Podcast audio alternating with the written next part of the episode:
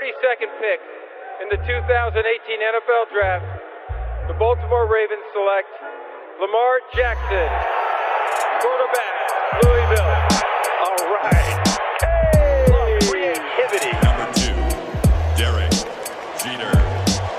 I love me some Steph Curry. Steph Curry is the greatest shooter in the history of basketball. Curry drive, scoop layup. Oh, beauty from Steph Curry. If I play basket, I could play with LeBron without a problem. And if they need help, I'll help them. Moore told us, and now we have an altercation. Alex Ovechkin pounding away on Andrei Svechnikov, who's down. That one right there made you the greatest player of all time.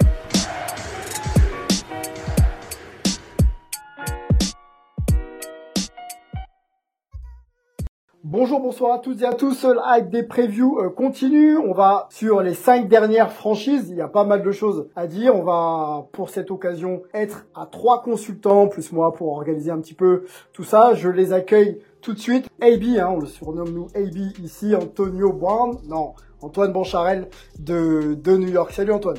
Salut, salut, ravi d'être là. À votre contact, ma hype reste compacte. Hype La côte, ça y est, il l'a sorti. Bon, ça annonce de, de, de- de choses assez lourdes là avec euh, avec Antoine. Euh, on va on va on va le surveiller puis on va laisser surtout parler et nous analyser tout ça. Mel du côté de San Francisco est toujours là, la voice de Basket USA. Salut Mel. Je sais que tu n'aimes pas Salut ça. Sylvain, salut Antoine. Salut my spike bro. Yeah. Pour, pour le top 5.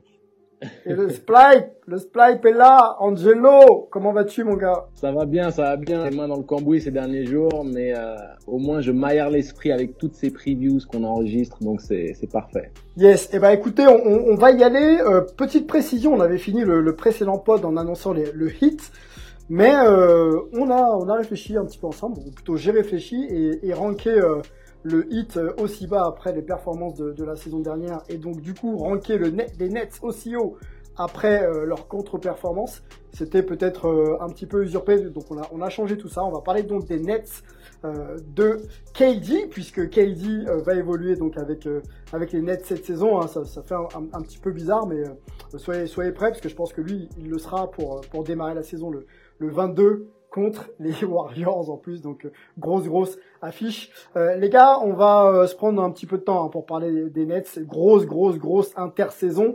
Euh, déjà, euh, le front office a plus rien à voir avec ce qu'on avait euh, vu la saison dernière. Un certain Steve Nash, double MVP en titre, bah, aura sa première expérience de coach avec une, une franchise euh, qui a des ambitions cette année, donc c'est déjà à, à noter. Là, là rejoint Mike D'Antoni, donc son coach euh, au, euh, aux Suns il y a quelques années et, euh, et, euh, et, et head coach des, des, des Rockets qui revient en tant qu'assistant. Donc rien que ces deux noms-là, ça laisse un petit peu euh, un petit peu rêveur et ça annonce quand même pas mal de choses euh, sur le style de jeu des Nets.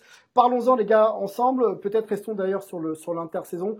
Euh, j'ai voilà j'ai teasé ces deux noms-là, mais il y a, y a pas que ça forcément. Euh, allons en, en, profondeur avec toi peut-être Antoine et puis on essaiera d'analyser ensuite avec vous Mel et Angelo pour pour savoir si l'intersaison est, est plutôt euh, plutôt réussie. Mais je pense qu'on a un début de réponse. Ouais, mais du coup, euh, c'est clair que c'est euh, Kyrie et KD, puisque même Kyrie, au final, n'avait fait qu'une vingtaine de matchs euh, l'an dernier avec les Nets, donc on n'avait pas tant vu que ça, même s'il avait déjà commencé à marquer les esprits. Là, on a donc KD en plus. C'est clair que c'est beaucoup d'excitation autour de tout ça. Ils ont re-signé Joe Harris, 72 millions pour 4 ans. Je crois que ça va faire débat un petit peu dans la team. Là. Euh, ils ont, sont allés chercher Landry Shamet et Bruce Brown. Ils ont signé Jeff Green aussi pour un an au minimum vétéran. Et euh, donc ouais, on a dit que effectivement grosse grosse arrivée aussi euh, sur le banc Steve Nash avec donc d'Anthony qui sera le coach de l'attaque et euh, Vaughn qui reste pour être le coach de la défense. Ils s'en étaient très bien sortis après le départ de Kenny Atkinson, particulièrement dans la bulle. Et on aura même Udoka en assistant, sachant que c'était un assistant qui était euh, vu et interviewé régulièrement pour des places de head coach.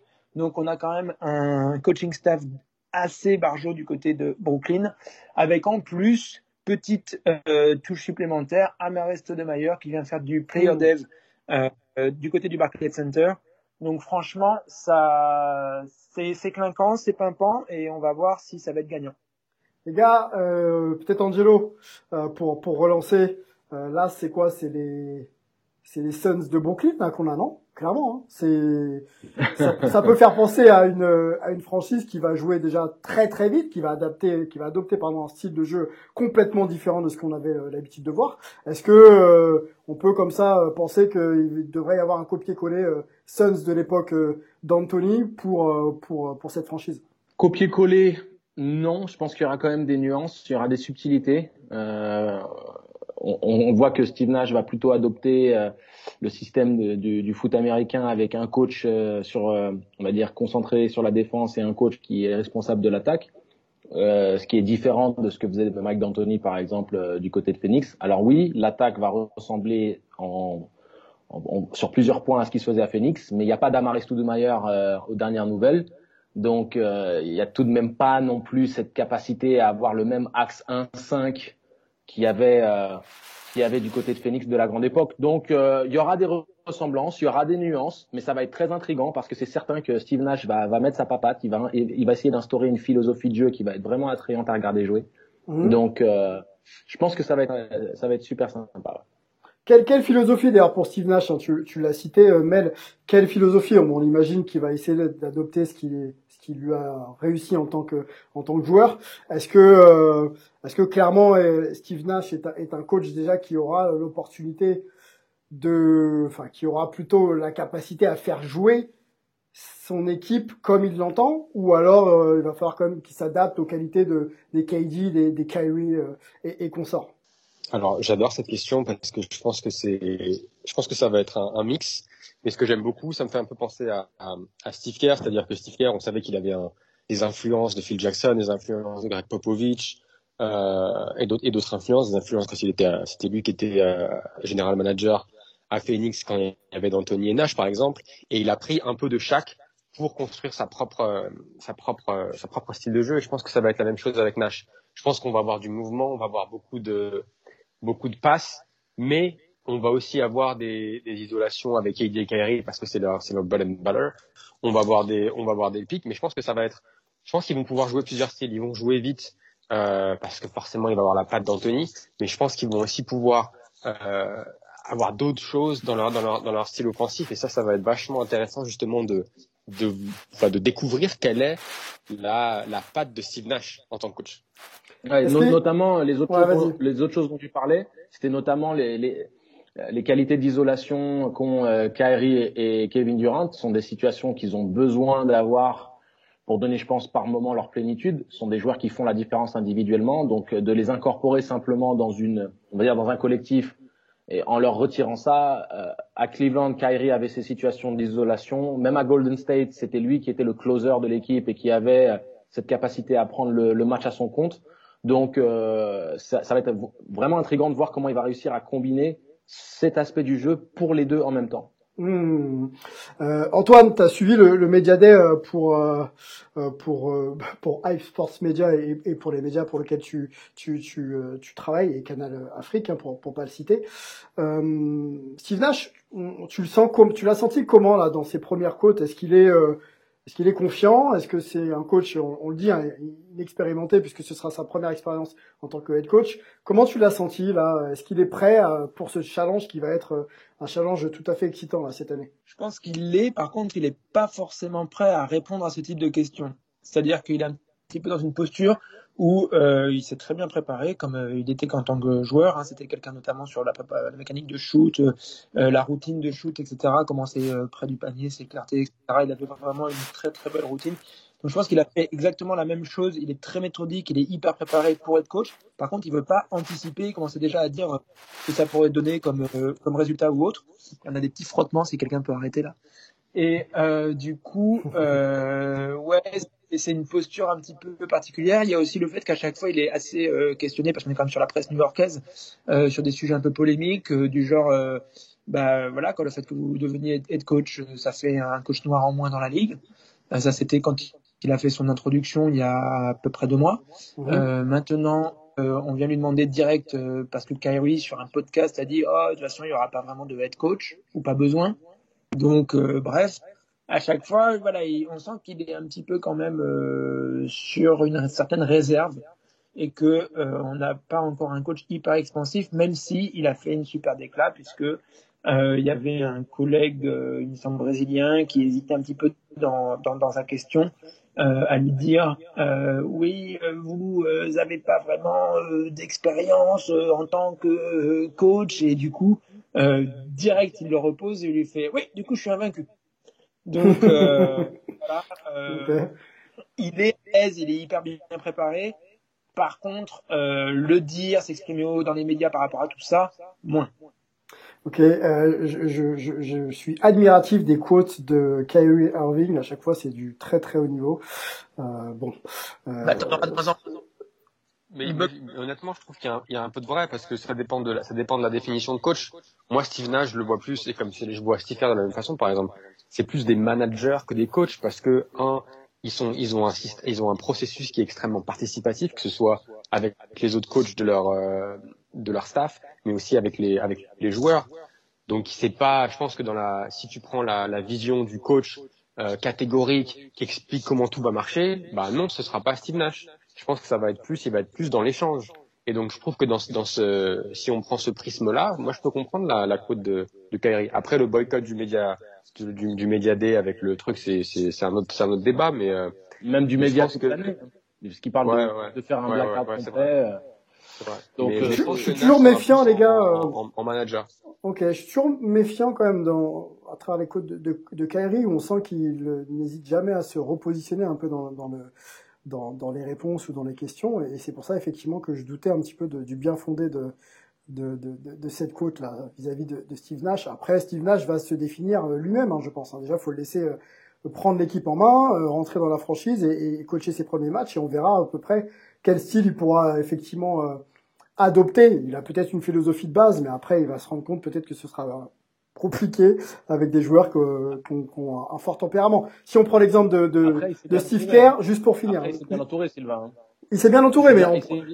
Il s'est bien entouré, puis surtout le mode de fonctionnement qu'il va adopter avec un coordinateur offensif et un coordinateur défensif, si on peut vraiment prendre euh, ce, cette, cette, parallèle avec le, le foot américain, il, se décharge d'une certaine, euh, d'un certain poids en tout cas par rapport à la gestion. D'une certaine proximité avec les joueurs, ouais. D'une certaine proximité. Je pense qu'il prend un peu de la hauteur effectivement en ayant euh, ce coaching staff pour être en mesure euh, d'intervenir en tant que manager. Ça, ça, ça c'est clair.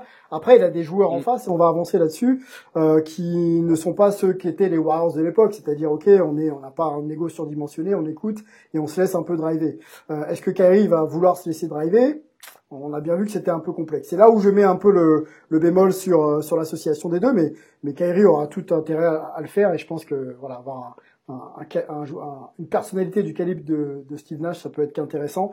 Euh, allons les gars, restons pardon sur l'intersaison, on a un petit peu de temps. Hein. Euh, je voulais qu'on parle de bah, des arrivées de joueurs. Joe Harris, surtout des arrivées pardon des, des prolongations de Joe Harris, 72 millions pour pour 4 ans. Quand on est shooter dans la ligue, hein, je pense qu'on est en mesure de remplir le compte en banque assez rapidement, hein, Angelo. Là, maintenant, dans la nouvelle NBA, c'est certain que c'est, c'est le bon spot à avoir, c'est la bonne qualité, le bon talent à, à, à maîtriser pour pouvoir vraiment euh, put money in the bank. mais, mmh, euh, mmh. On en avait parlé dans un podcast précédent, mais il y a, il y a ce, cette évolution de la culture où à une époque c'était les grands gaillards, les grands babards qui euh, obtenaient des, des, contrats à longue durée. On peut penser à Desagana Diop notamment euh, à l'époque des Bobcats qui avait signé un gros pactole alors qu'il n'avait rien prouvé.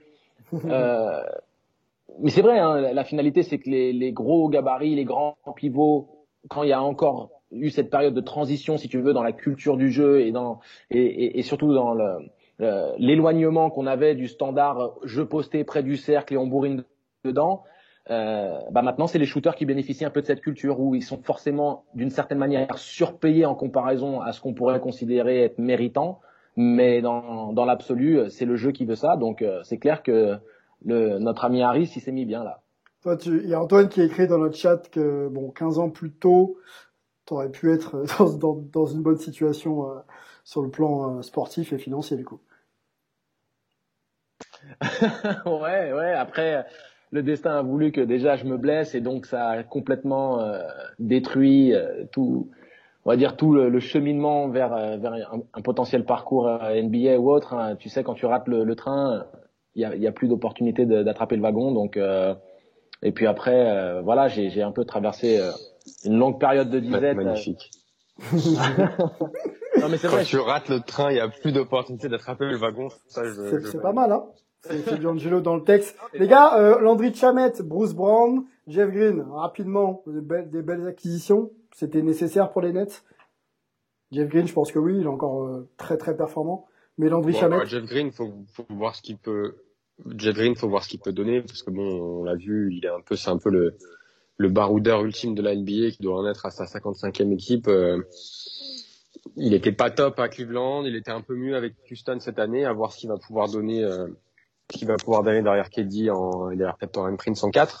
Mhm. Euh, mais bon, ça reste quand même, ça reste, ça reste solide. Après, tout dépend de est-ce qu'il va être à droit à trois points ou pas. C'est un, un peu toujours le point d'interrogation avec lui.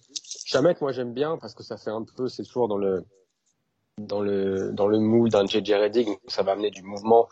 Et aux côtés de Kyrie et de KD, il il devrait avoir quand même des euh, des, des, des positions euh, extrêmement ouvertes. Et c'est un style qu'ils n'avaient pas vraiment. Euh, Harris, on en a parlé. Et Harris, faut pas oublier que c'est pas juste un, c'est pas juste un shooter. Hein. Il a montré quand même des bonnes choses ces dernières saisons. Il a vachement progressé. Il, peut mettre le, il peut dribbler. Il a une bonne vision du jeu. Il progresse en défense. Donc euh, donc c'est ils ont ils ont un effectif qui est, qui est costaud, je trouve. Il fait des bons cuts aussi. Très très Joe Harris. Ok. Bon. Joe Harris, donc Ouais, mérité puis bon 72. euh, ouais, bon, bon gars, bon gars. De toute façon, euh, je pense qu'on n'est pas à ce Ouais, niveau-là. bon et- gars, bon coéquipier. Ouais, ouais, ouais, ouais. Bon mec, bon mec, bon mec. Ils en auront besoin, franchement, pour les tirs externes, là. Ça va, ça va compter sûrement en, en playoff, euh, avec Joe Harris. Les gars, le joueur à suivre. Bon, pas de suspense. Euh, KD, Kevin Durant revient enfin au jeu. Ça fait une éternité, euh, qu'on, qu'on l'a pas vu. Alors, forcément, blessure au tendon d'Achille oblige, hein. La dernière fois qu'il a porté un maillot, c'était celui des, des Warriors, et, et on sait ce qui s'est passé ensuite pour lui et pour la franchise.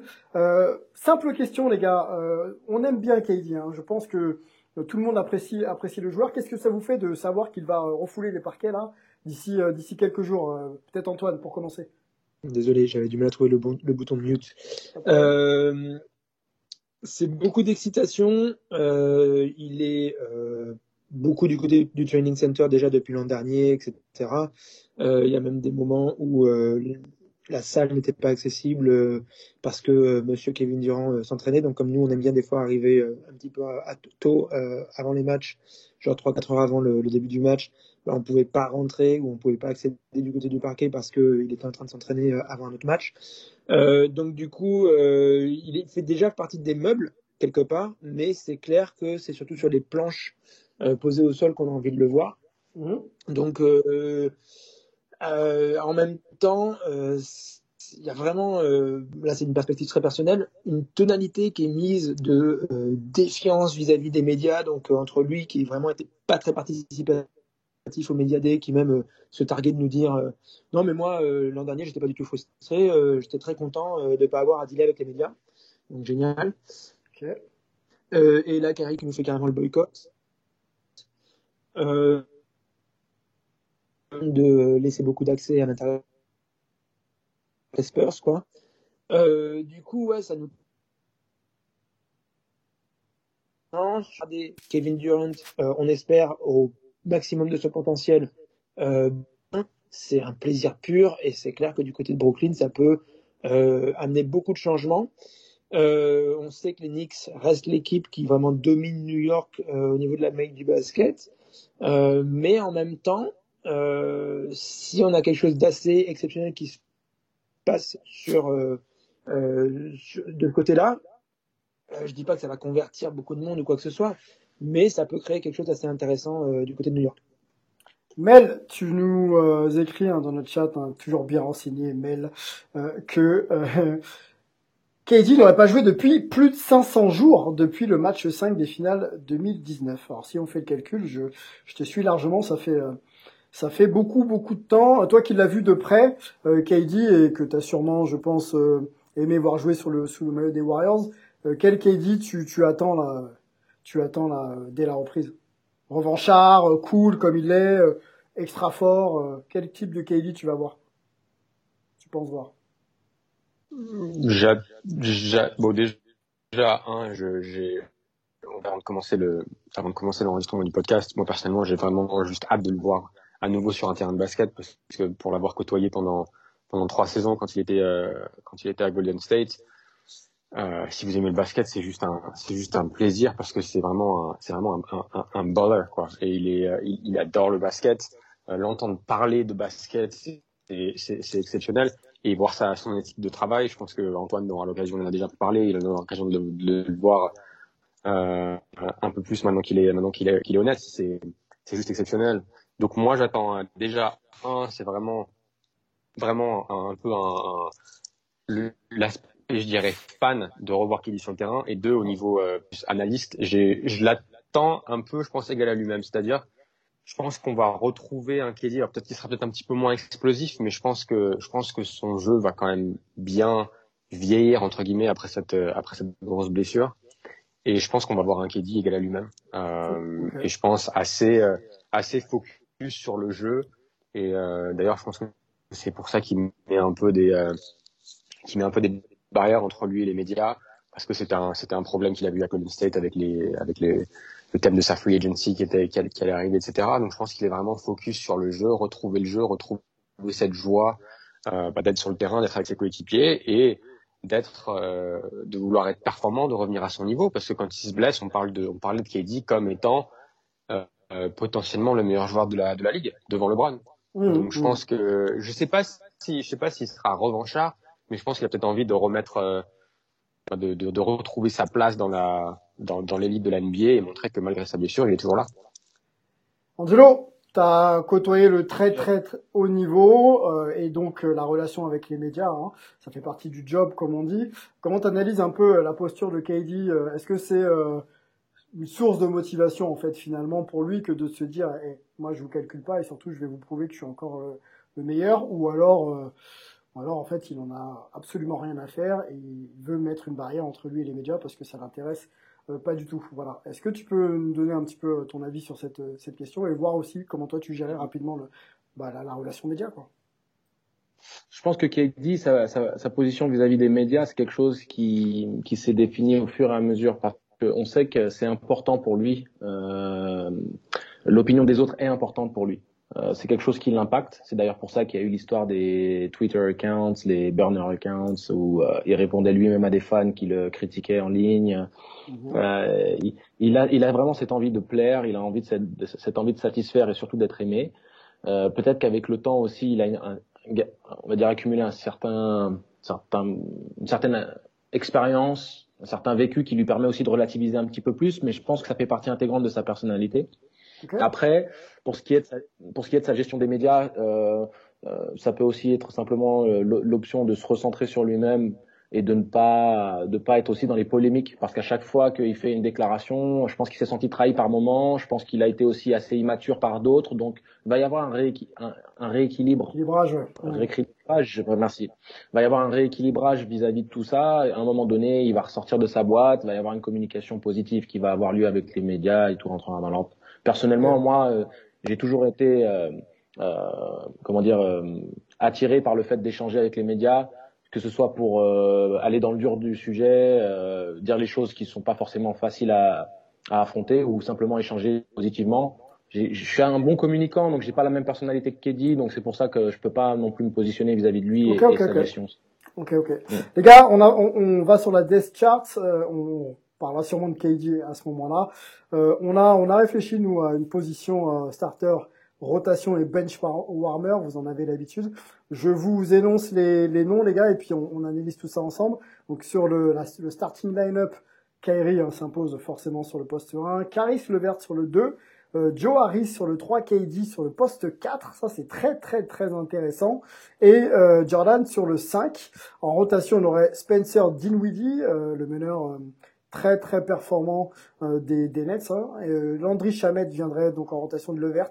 TLC en rotation de, de Joe Harris, ça c'est plutôt une bonne nouvelle hein, si ça devait euh, se traduire comme ça. Torian Prince sur le poste 4, ça je, le vois un, peu moins comme ça les gars, on va en parler ensemble. Et puis et puis Allen sur le poste le poste 5, le, joueur aux vertus défensives plutôt importantes. Les benchwarmers rapidement, Bruce Brown, Tyler Johnson, Kuruts, Jeff Green et Claxton. Voilà euh, pour euh, notre death chart, les gars. Le 5 majeur, Discussion ou pas Harris, TLC, bon Harris à mon avis va continuer, va démarrer avec son gros contrat, mais le vert Chamet, il y a discussion là-dessus ou pas du tout?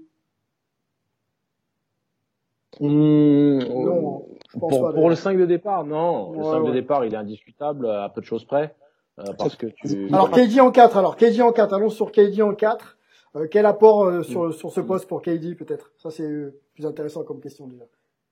Alors juste, moi j'aurais dit que la seule discussion c'est euh, Jordan ou Allen en 5. Voilà. Euh, en gros, euh, depuis le départ de Atkinson, euh, d'ailleurs c'est des choses qui sont peut-être en, partie liées, euh, il semble que euh, Jordan doit être le 5, euh, soit parce que lui demande. Il a des amis bien placés, faut dire. Voilà, euh, Je pense, ouais, voilà, c'est demandé peut-être par par les joueurs influents, ouais, c'est clair. Voilà, donc du coup, euh, bref, on en est là et je pense que ça va pas forcément bouger. Euh, si euh, le coaching staff et Steve Nash en tête euh, viennent dire écoutez, c'est bon les gars, laissez-moi faire. Euh, mais je- ouais, moi je pense que KD va rester euh, 4 parce qu'on sera sur, euh, plutôt sur du small ball. Ok. Euh, donc je, je et puis qu'il n'y a pas vraiment du personnel pour se dire euh, ah il faut vraiment qu'on ait euh, un 4 et un 5 euh, grand sauf si on trouve des ajustements peut-être qu'un Claxton qui est un peu léger physiquement mais qui sait très bien se placer qui a un bon sens du jeu que moi j'aime beaucoup euh, ils se disent bah tiens peut-être qu'on arriverait à le faire jouer 4 euh, notamment si les Torrey Prince et Jeff Green euh, sont pas très performants et pas très intéressants mais plutôt en sortie de banc hein, bien sûr donc Non, mais surtout, voilà. surtout dans le po- poste 4, KD, c'est un peu l'arme ultime parce que le poste fort dans le basket moderne en, en, en Euroleague, par exemple, c'est d'avoir un poste 4 fort. Euh, et en NBA, de mettre KD en 4 qui a cette capacité à créer tout seul, à shooter de loin, euh, à faire les, les bonnes lectures sur la passe. Euh, Je veux dire, c'est très compliqué parce qu'il fait, euh, il fait 2 mètres 15 d'enfoiré. C'est ça le problème. et qu'il est. Est-ce que, a Angelo, est-ce que tu es en train de nous annoncer, est-ce que tu es en train de nous annoncer que pour l'opening night, euh, Draymond Green va défendre sur KD? C'est ça que tu es en train de nous dire? Ben, il a toujours, il a défendu sur KD avant, avant que KD. euh, Ouais, Mais, sympa, mais je pense que y a, moi, ce qui m'intéresse en 4, c'est que c'est plus sur l'aspect défensif. Faut, faut, faut pas Bon, oublier que quand il est à Golden State, il commençait en 3 euh, parce qu'il y avait souvent euh, euh, Pachulia euh, qui était qui était titulaire. Mais quand les Warriors finissaient le match, c'était Draymond Green en 5 et KD en 4 parce que au niveau sûr. défensif, c'était euh, au niveau de l'aide, au niveau de la de la protection du cercle.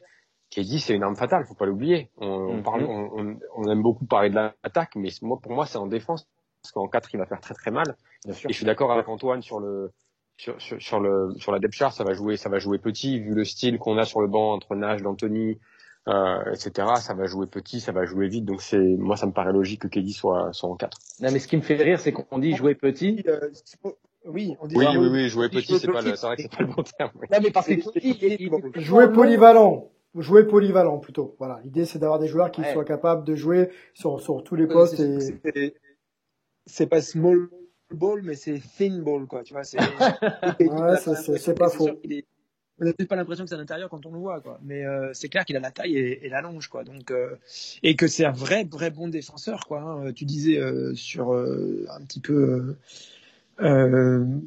euh, pardon euh, bloquer un petit peu les, les, les tirs etc mais même quand il a vraiment un vrai sens de la défense et du placement et c'est lui qui c'est bien lui hein, qui, dit- qui disait que euh, il se sentait euh, de toute façon il se sent toujours euh, mal vu euh, mais qu'en gros euh, c'est pas normal qu'il soit pas mentionné pour euh, DPOY ou en tout cas au moins les All Def c'est bien ça Mmh, mmh. Ouais, ouais, mais moi, je suis, honnêtement, je suis, je suis assez d'accord. Je pense que c'était quelque chose qui était euh, vraiment au second plan quand il était à OKC parce qu'il avait tellement à faire euh, offensivement et c'était un autre type de défense. Mais quand il a, quand il a débarqué à Golden State, avec justement ce 5 un peu euh, switch everything, avec des, entre guillemets, un petit 5, un petit pivot en la personne de Draymond Green, il a vraiment montré tout son potentiel et il est, il est fort sur la balle, il est très fort en, aide. La seule le seul bémol que je mettrais, c'est vraiment qu'il soit euh, concentré et impliqué. C'est-à-dire que si c'est, moi je l'ai vu plusieurs fois à Golden State, parce qu'ils avaient une marge de manœuvre telle que c'est, ben c'est un mardi contre Indiana euh, en, en février. Bon, on va peut-être s'oublier un peu sur un sur un backdoor où il va il va oublier de regarder son, son, son joueur à l'opposé. Oui, bon, après, je pense qu'on peut, on, pourra lui passer, on pourra lui passer ça, je pense. hein. On pourra lui passer ça. C'est un joueur qui revient, qui est tellement magnifique, qui, qui a tellement de marge surtout, euh, qu'il pourra de temps en temps effectivement être un peu moins concentré. je sais que euh, Angelo voulait parler rapidement de Dean Weedy. Euh, on peut en parler en quelques mhm. mots, les gars. Et j'ai introduit la question d'après. Euh, on a vu une équipe des Nets en mode All-Star il y a quelques années. Hein, Souvenez-vous avec Paul Pierce et Kevin Garnett et Deron Williams, hein, complètement se cracher. ma question est simple. Qu'est-ce qui peut comment comment comment les, les Nets d'aujourd'hui peuvent se prémunir de, ce type de crash. Voilà. Je te laisse aller sur Dinwiddie Réfléchissez à ma question, les gars, et on, on conclura avec vos réponses. Je fais d'une pierre, je fais d'une pierre deux coups. Dinwiddie, c'est la réponse à ta question. C'est-à-dire que l'avantage que tu as, c'est que Kyrie, qui peut être un peu volatile par rapport à, sa gestion de son équipe, sa communication avec les médias, mais aussi avec ses coéquipiers, euh, si Kyrie est blessé ou alors euh, pète une durite et que d'une certaine manière doit être écarté ou qu'il soit défaillant, Dinwiddie, c'est l'assurance tout risque. Parce qu'il tournait très bien les Nets sans Kyrie. Il y a une profondeur d'effectif. Tu as pu conserver les vertes, tu as pu conserver Dinwiddie. En gros, tu as gardé tout ton effectif, tu n'as pas vraiment sacrifié qui que ce soit euh, pendant cette intersaison euh, pour essayer de, de ramener euh, Arden ou faire un blockbuster trade. Mmh. Dinwiddie, c'est l'assurance tout risque à la main. C'est un joueur qui est, euh, c'est, c'est, de l'or en barre pour, euh, pour cet effectif des Nets. Juste dans cette dans cette ambition d'aller loin. Ok. Mel, je sais que j'aime bien cette question. Je, on l'avait posée en off. Euh, je, je, veux bien t'entendre sur sur ça. Sur le sur la comparaison de l'époque d'Aaron Williams, Exactement. Pierre etc. Ouais. Pour moi, il n'y a pas de il y a, y a, pas du il y a pas de comparaison. Il y a, y a, juste pas de comparaison. On parle de on parle de deux joueurs, Kyrie, Kate Evers, etc. On parle des jeunes joueurs en pleine possession de leurs moyens. Pour Levert et Dinwiddie sont encore en train de sur la phase, ascendante alors que Deron Williams, Garnett, Pierce, Pierce et Garnett, c'était des joueurs qui étaient sur la fin de carrière. Euh, c'était, enfin, pour moi, il y a, y, a, y a, absolument zéro comparaison. Euh, donc, donc c'est, enfin, ouais, j'ai même, enfin, j'ai pas grand chose d'autre à dire. Je, je, je, vois pas, je vois pas la comparaison. Moi, j'en vois une sur l'aspect psychologique et la. Ouais, l'aspect, l'aspect pardon psychologique et, la manière dont hein, Kevin Garnett à l'époque, on va pas faire trop long là-dessus, mais pouvait mépriser certains adversaires. Euh, est-ce qu'on n'est pas, tu vois, avec des Kyrie, avec euh, des, des, des KD Alors attention, je je vais pas commencer à pourrir ces gars-là, mais est-ce qu'on n'est pas euh, à l'abri que cette équipe prenne de haut un petit peu les autres quelque part? Voilà, c'est un peu ça la comparaison que j'essaye d'avoir. Ouais, ouais, ouais, mais ça, ça, je vais, ça, je pense que c'est, c'est plus une question de, je pense, de nature humaine. Par exemple, les Warriors, alors que c'était un, un, bon groupe de bons gars, ben ouais, tu te retrouves à jouer une équipe moins bonne, ben il y a par moment, tu vas te mettre au niveau, tu vas te mettre au niveau de cette équipe-là, parce que tu sais que si tu t'appuies un tout petit peu sur l'accélérateur, comme euh, comme il y avait cette quote de, euh, de Steve Kerr qui disait euh, "We know that if we play two minutes of good basketball, it's it's over." tu vois? Donc c'était euh, d'ailleurs euh, dédicace à Maxime Mallet euh, de l'équipe qui adorait cette cette côte c'était tu avais besoin de de d'un 12-0 et tu savais que tu pliais le match. Donc peut-être qu'il y aura il y aura un peu de ça mais je pense que c'est quand même une équipe qui reste qui reste assez assez nouvelle ils ont jamais joué ensemble donc je pense qu'il y aura peut-être pas forcément cette cette suffisance au début si par mmh. contre ils commencent la saison euh, vraiment vraiment fort et que ils sont ils sont faciles et que ça tourne bien, peut-être que dans la deuxième partie de saison, tu vas avoir des matchs où ils vont, euh, je sais pas, se faire surprendre à Sacramento ou un truc comme ça, mais euh, mais je pense pas que ce soit ce soit un, un, problème lié spécifiquement à, à KD et Kyrie et leur, et leur personnalité. Okay. Antoine a une suggestion hype pour nous. Ouais. Vas-y. Alors déjà, j'ai crainte quand même vis-à-vis de ça parce que euh, ils sont à l'est donc ils peuvent penser qu'ils sont faciles parce qu'il y a rarement des grosses équipes à jouer. Et euh, du coup, ils peuvent se retrouver dans une, situation un petit peu à la Houston où ils se disaient l'an dernier, ah mais de toute façon on n'a que à switch on quoi, sauf que le switch on ils ont jamais réussi à le trouver. Et euh, il va falloir, falloir quand même que cette mayonnaise prenne. Je fais confiance au coaching staff pour que euh, ça se mette en place, mais il va quand même falloir que les joueurs un petit peu écoutent et s'y mettent, et aussi qu'il y ait une symbiose qui se fasse entre ce groupe qui était très soudé, très fort, formé à Brooklyn, etc. Des joueurs en plus euh, revanchards qui sont un peu de loin et qui veulent pas trop se retrouver maintenant à jouer en, troisième rideau. Euh, et c'est stars qui débarquent. Donc attention, c'est pas encore fait quand même à Brooklyn. Ça peut aussi euh, se retrouver dans une situation je vais pas dire les Sixers de l'an dernier, mais bon, euh, voilà quoi, la mayonnaise qui prend pas et on n'arrive pas vraiment à trouver les solutions, avec en plus des tempéraments qui sont pas faciles à gérer entre KD, Kyrie et Jordan qui clairement euh, se sent euh, hyper protégé par ses potes stars. Mhm.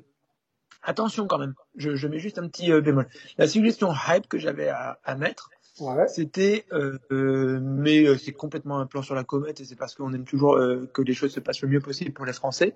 Mhm. ça serait s'il y avait besoin d'avoir euh, plus de firepower en second unit, euh, bon allez non je vais pas la faire, elle est trop tirée par les cheveux cette. Ah, tu veux nous mettre un Okobo dedans toi, c'est ça?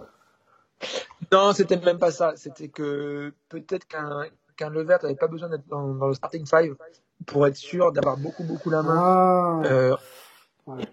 Et que ouais, le faire jouer en sixième homme. Voilà, et que du coup, Ouais. qui est-ce qu'on irait chercher peut-être pour mettre en deux? Pourquoi pas un Timothée Luau Cabarro qui a pas besoin beaucoup de ballons et qui a eu une très bonne adresse à trois points à un certain moment pendant la bulle. Que c'est pas fou hein, ce que tu dis, hein. C'est pas fou, hein, parce que le vert et défenseur. euh, c'est compliqué, hein. Si- les deux s'il veulent la balle. fait- S'il nous fait de la grosse défense, pas besoin de ballon et il tourne au pourcentage qu'il avait eu à certains moments à trois points, euh, je dis ça reste un plan sur la comète, c'est parce qu'on veut toujours que les choses se passent le mieux possible pour les Français. Mais je trouve pas forcément que le scénario est absolument improbable. Il reste à 0,5% de chance, quoi. Pourquoi Ok, pas? ok. Bon, concluons là-dessus, messieurs. Je sais qu'il y a pas mal de choses à dire. On a, on a fait l'eau sur les nets. C'est une équipe euh, new look et de revoir KD nous a forcément inspiré. Euh, on les rank nous euh, cinquième hein, de, de, de l'ensemble des franchises NBA, donc c'est c'est un rang assez élevé. On espère qu'ils vont pas nous décevoir. hein, les, les, les Nets, on, on va regarder ça de près. Rendez-vous avec eux pour leur première sortie. Ce sera à domicile contre les Warriors. Je regarde aussi le classement en conférence. Euh, de notre côté, on les voit deux. On les voit, on les voit carrément deux derrière les Bucks. Donc c'est très très haut. Euh, checker euh, checker les, les Nets euh, cette saison, ça devrait, à mon avis, avec euh, Steve Nash et D'Antoni à la baguette, être très très spectaculaire. On va attendre de voir si la chimie prend. Hein, ce que ce qu'annonçait Antoine tout à l'heure, c'est euh, c'est juste. Il faut encore que les joueurs puissent jouer ensemble. Il y a le coaching staff, il y a de l'expérience, il y a une volonté, je pense, de bien faire. Donc on va observer ça dès le 22 décembre face aux Warriors. Les gars, merci d'avoir été là pour Hype, vos analyses propres, toujours passionnés, toujours motivés et inspirés. Et on se retrouve très vite pour une prochaine preview. On ira du côté du hit de Miami. À bientôt. Ciao.